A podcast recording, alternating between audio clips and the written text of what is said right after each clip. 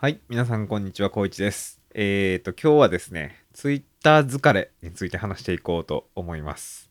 まあ、前回でも軽く言ったんですけど、もうちょっとツイッターを使うのをね、やめようと思ってて、まあ、もうずっとやめてるんですけど、しばらく1週間、2週間ぐらい。これをやろうと思った理由と、まあ、やったことによるデメリットというか、まあ、良かったこととか悪かったこととか、まあ、その辺をちょっと話していけたらなと思います。で、えっ、と、まあ、ツイッターを離れてて、でインスタはそのままやってるんですよ。まあ、実名でやってて、で、まあ、ツイッターのアカウント全部消したわけじゃなくて、個人のアカウントも残してるんですけど、まあ、一応 YouTube 用のチャンネル名のアカウントと、まあ、他にいろいろやりたいこと、別にアカウントを2、3個持ってて、まあ、個人のアカウントっていうのも使わないようにしたっていう感じです。はい。で、ツイッターから離れる理由なんですけど、まあ、やっぱりね、ツイッター、もう僕の使い方が悪いのかもしれないんですけど、ネガティブな情報がどうしても入ってくる。これはね、もうどうやってもかわせないなと思ってて、僕がやったことって結構いろいろあるんですけど、まあそもそもツイッターを鍵かけてないアカウントで運用してると、興味ない人にも結構絡まれちゃうじゃないですか。で、まあ、リツイートされたりとか、いいねが飛んできたりとか、まあ、リプライされたりとか、で、見たくない情報とか、この人と話したくないのにみたいなことも結構多分あると思うんですよね。で、まあ、スルーするとかミュートするとかしたらいいと思うんですけど、まあ、絶対目には入ってしまうので、もうそれすらもうっとしいなと思ってたんです。で、まあ、鍵垢にするじゃないですか、そしたら。で、鍵垢にすると今度は逆に、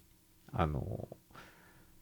届けたいツイートが届き、届かせたい人に届かない っていうことが結構発生するんですね。まあ、ポッドキャストを聞くので、ポッドキャストの感想とかをつぶやいて、まあ、ハッシュタグとかつけたり、アットでリプライとかしても、その鍵こっちがかけてて向こうがフォローしてくれてんから届かないじゃないですか、そもそも。それやったら意味ないやんと思って、鍵外したら今度また堂々巡りになるみたいなことが結構発生してしまいまして。で、まあ、それはそれでいいんですよ。まあいいんですけど、まあそれが原因の一つかな。で、今度は自分の興味のある範囲が広すぎて、なんか例えば僕のことフォローしてくれてる人、例えば、ポッドキャスト聞いてくれててフォローしてくれてる人は、ポッドキャストに関することを、まあ、聞きたいわけじゃないですか。聞きたいというか、ツイッターのタイムラインで見たいわけじゃないですか。例えば、こう、僕の普段の生活の、ね、京都のローカルのこのレストランが美味しかったとか、そんな情報いらんねみたいな話になってくるとか、まあ、例えば最近やったら、なんかボクセルアートに興味があるんですけど、ボクセルアートなんかに興味ないとか、うん、なかなかやっぱだからそのサイエンス関連の記事をねツイッターツイッターに流してみたりとかしてもやっぱ興味のある分野が僕広すぎて広く浅すぎてなんかフォローしてる人のタイムラインを汚してしまうかなと思ってしまうんですよね。でそれは汚しちゃったらええんですけどなんぼでも でなんか、まあ、ミュートされてたらされてたでもいいんですけどミュートされるんやったらフォローしちゃう意味なくないとか思ったりもして。まあこれ鍵かけてない時の話なんですけどね。で、まあそんなん気にしてもしゃあないやん、ツイッターなんてどうせ便所の落書きみたいなもんなんやしと思って、まあしばらくはそのメモ代わりに使ってたんですよ。まあポッドキャストずっと 1, 1年間ぐらいやってなかったんですけど、まあ8ヶ月、9ヶ月ぐらいやってなかったんですけど、まあその間にもこう、日々あったこととか、ちょっとこう印象に残ったことみたいなことを、ツイッターでつぶやいたりとか、この話題ちょっと面白そうだし、今度ポッドキャスト喋りたいなと思った記事をツイッターに流してみたりとかしてたんですよ。まあ別に、ね、あの、タイムライン、他の人のタイムライン汚してもいいわと思ってやってたんですけど、まあ、それにしてもやっぱり144文字でしたっけ、ツイッターって。ではやっぱり足りないじゃないですか、その残すのとして。かといって、そのツリー形式、そのリプライ形式でこう、1個2個3ツイートつなげてつぶやくのにしてもなんかまとまりのなくなるような感じもするしなんか書きたいこと書ききれへん割にはなんか他の人の目も汚してしまうなみたいな感じになったりとかしてそれはそれで使いにくいなとか思ったりしたんです。でえっ、とトレンドの機能あるじゃないですか。とか検索あの虫眼鏡のアイコンでしたっけ？押したら最近のトレンドとかが並んだりとか自分のターゲティングされたトレンドが並んだりとかするじゃないですかでそこでどうしてもこうまあ最近やったらねあのウクライナの話とかでまあ僕がフォローしてる人のあれを見てるのか記事検索した結果のクッキーを見て判断してるのか知らないですけど LGBT 関連の話題が上がってきたりとかするじゃないですかトレンドって。でトレンドに上がってることって大概もうろくなこと書いてへんからね炎上しやすいツイートが拡散されやすい それは炎上してるから拡散されてるんですけどやっぱこうね過激な内容の方が拡散しやすいからそういうのがどうしても目に入っちゃうんですよね。やしうっとしいなと思ってたんです。で僕普段パソコンの前で仕事してるんであの携帯のツイッターは出先でしか使わないんですけどかパソコンのトレンドをなんかもう HTML, HTML 的に CSS かな？CSS 的に隠すっていうことをしたんですよ。そしたらもう僕のブラウザ上のツイッターにはその虫眼鏡アイコンが出てこないと。っていうことにあの運用をしてたんですけどそうすると今度なんかツイッターで文字文字っていうかその単語を検索するときこうこういうなんか話題やし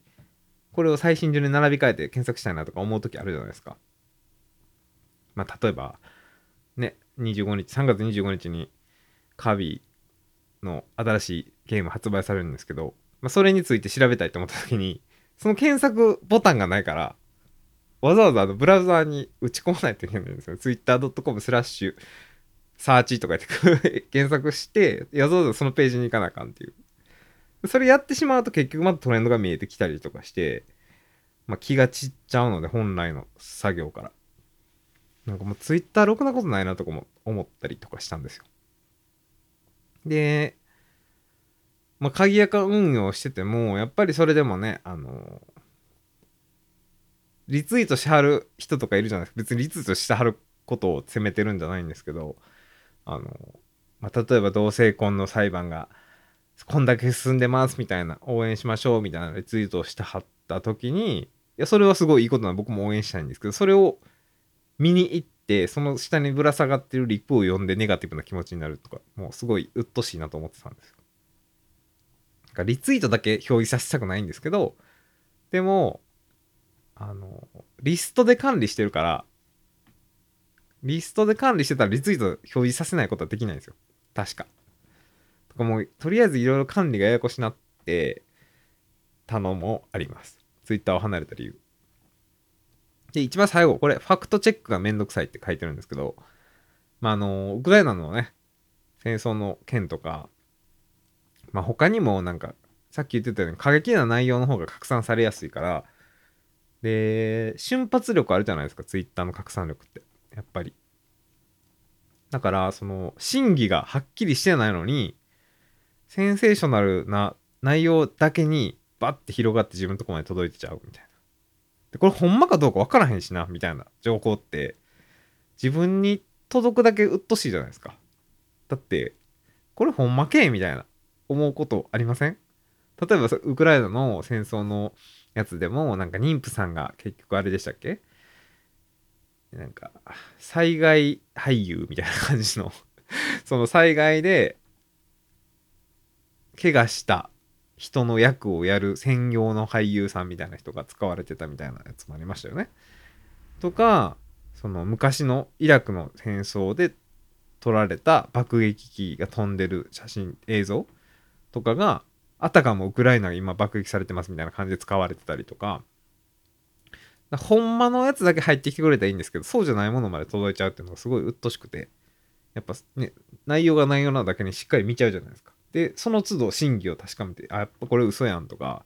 いや、こんなこと起こってんのかつらみたいな思うのもちょっとめんどくさなったんで、あのー、それも離れる理由です。ファクトチェックがめんどくさい。で、まあ、ツイッター離れることによってやっぱりデメリットもあるわけですよ。これ何何がデメリットかっていうと、大体どれもキャッチアップできないっていうことなんですけど、まあ、例えば僕が絡みたい人が SNS を Twitter しかしてないと。で、最近やったね、インスタグラムのストーリーとか、LINE のタイムラインとか、Facebook のね、普通の投稿とか、いろいろ機能がありますけど、Twitter 以外やってない人って結構いますよね。とか、あの、分けてる人。Twitter はまあ、普段の何気ないことつぶやくけど、まあ、インスタはちょっとキラキラしたものしかあげませんとか、旅行行った時のものしかあげませんとか。でも LINE のタイムラインなんで全く使ってません。まあ自分もそうなんですけど、使ってませんとか。で Facebook も、なんかそういう社会的活動のやつにしか使ってませんとか、使い分けてる人もいれば、もうほんまに SNS は Twitter しかやってませんみたいな人もいると思うんで、そういう人に、ね、普段やったらこう、いいねとか押して絡んでたのに、もうその情報すら入ってこうへんから、なんか、繋がってる感じがしないというか。で、LINE とかね、あの、連絡先交換したとしても、その人が目に入ってくることないから、正味繋がってる感じがしないというか、まあ存在してないのと一緒ですよね。その人の情報が入ってこないから。っていうのがちょっと悔やまれる。絡みたい人の、あの、ツイッターやってへん。絡みたい人がツイッター以外やってないから、キャッチアップできない。っていうのが一つ目。で、あと、さっき言ってた、その世の中で起こってることをリアルタイムでキャッチアップできない。これも一緒なんですけど、あのこの間もね、どこでしたっけ？宮城県沖でしたっけ？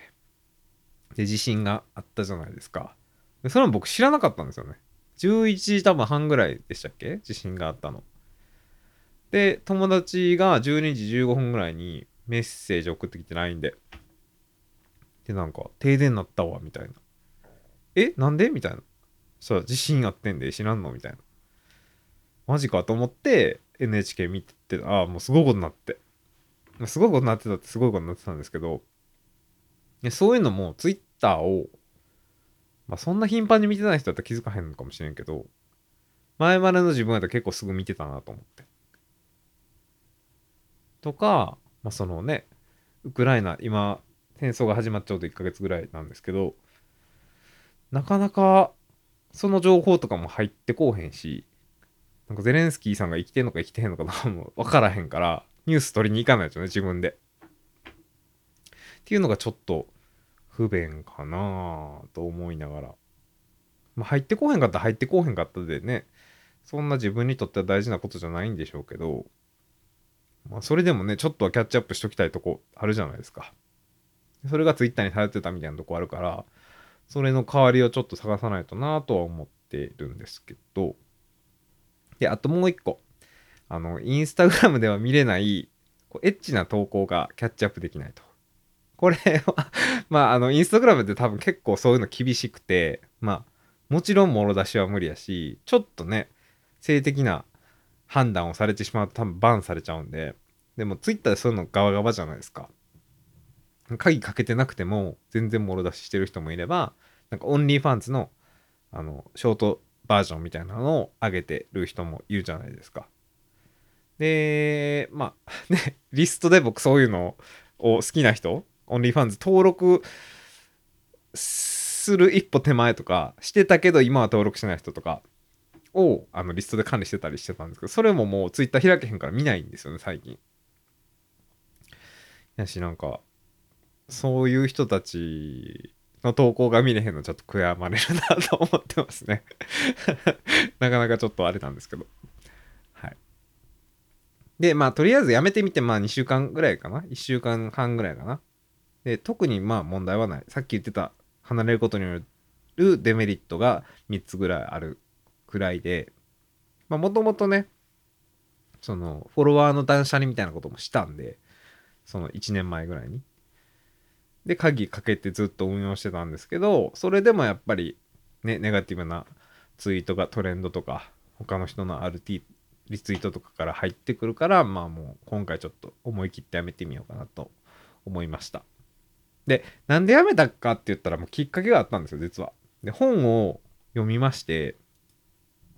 なんかね、意識高い系の本なんですけど、あのー、ちょっとタイトル忘れたんですけど、何やったかな。なんかジャーナリストの人が書いてるやつ。えっ、ー、とね、これや。現代病、集中できないを知力に変える、読む力、最新スキル大全っていうやつ。めっちゃ意識高そうでしょで、これに書いてあったのが、まあ、ツイッターこの人めちゃめちゃ使ってはるんですよ。この佐々木俊直さんっていう人かな。ツイッターも使わはるし、いろんな方法ですごい情報を仕入れはるんですけど、なんかその中に、あの、フィードリーっていうアプリがあるんですね。で、RSS って多分、ポッドキャストでも、あの、聞いたことある人多いと思うんですけど、RSS って、ね、ニュースサイトとか、ブログ記事とかのブログ自体についてて、それを RSS リーダーに登録すると、その記事が更新されると飛んでくるんですよね。更新されましたよ、みたいな。で、自分だけのタイムラインみたいなのを作れるんですよ。で、僕一時期、あの、Google ニュースっていうアプリを使ってたんですけど、まあ、ブラウザーでも使ってたんですけど、それだとどうしてもね、自分のパーソナライズされたものばっかり出てくるから、なんか、年齢とかでもパーソナライズされるじゃないですか。年齢とか性別とか。だから、自分は好きじゃないけど、お前これ好きやろみたいなの持ってこられるし、うっとしかったんですよね。だからもう、ね、あの、LGBT アクティビズムみたいな感じの記事とかも飛んでくるし、そんなんで気になりだしたら気になるから、結局、変に、ね、精神力をそがれることが多かったんですけど、でもお気に入りのサイトだけ読むっていうのはめっちゃありやなと思って。かといっていちいちサイトに行って更新されてるかなされてへんかなって見に行くのめんどくさいじゃないですか。やし、あの、まあ、4、5個？今は4個から5個、6個ぐらいのサイトを登録してるんですけど、フィードリーっていう RSS リーダーのアプリに。で、まあ、1日のどこかでそれをチェックして、読む記事は読むし、読まへん記事はよその読まへんっていうことを仕分けするっていう作業はいいですよ、みたいな感じで書いてあったんです、この本に。なんか、プッシュ、プッシュ、プッシュタイプとプルタイプみたいな そのニュースとか記事とかに2つの種類があって、何もしなくても送られてくるのがプッシュ。自分から取りに行くのがプルみたいな感じのことが入っちゃったかな。意識が高いんですけど、ちょっと。まあ、まあまあそういうことですよ。なので、最近はもうニュースは全部フィードリーで集めてて、それができんやったらもう Twitter で情報集める必要ないやんと思ったんですよね。賞味。なんか自分が欲しくない情報まで入ってくるんやったらいいやんと思って、Twitter やめることにしたんです。はい。で、あの、プライベートでつながりたい人は、インスタグラムでつながってて、なんでインスタグラムやったらそれでいいかっていうと、あのストーリーの親しい人だけに公開するっていうのができるんですよね。あの、パブリックで誰にでも見られる設定もできるし、それとは別に公開範囲を自分が選んだ親しい人だけにストーリーを共有するっていうこともできるんで、まあ大体ほぼそれ使ってるんですけど、それができるっていうのがやっぱいいですよね。ツイッターもだからこのツイートはこの範囲の人だけにするとか、そういう細かい設定ができたらいいんですけど、まあそれは Twitter の本質とれてるのかなと思いながら、まあ、Facebook もそういうのできますよね、確かね。あの、効果範囲を自分で細かく設定するっていうのは。ということで、まあ Twitter やめて Instagram も継続。で、新しくニュースを仕入れるのはそのフィードリーっていうので、まあ科学系とかガジェット系とか、あとね、それこそあのねじまきさんがやってるねじまきブログとかも RSS 登録しよったらねあの引っ張ってこれるんで更新されたら。それでも拾ってこれるしめっちゃいいやんと思って今更 RSS の良さに気づいたっていう感じですはいなのでえー、であともう一個そのメモ代わりに Twitter を使ってたって言ってたんですけどあのメモとしてもっと有力なアプリケーションというかウェブサービスがあるんですけど、それ Notion っていう、これ知ってる人は知ってると思うんですけど、Notion っていうメモアプリがあるんですね。それをうまく使えば、もう何でもメモできるやんみたいな。その画期的な方法があるんですよ、またそれが。それはまた次回にちょっとね、お話ししたいと思うので、次回は Notion を活用するっていう、ちょっと意識の高い回にまたなるんですけど、えー、話したいと思います。今回は、まあ、Twitter を疲れたのでちょっと離れますというお話でした。はい。聞いてくださってありがとうございました。また次回もお楽しみに。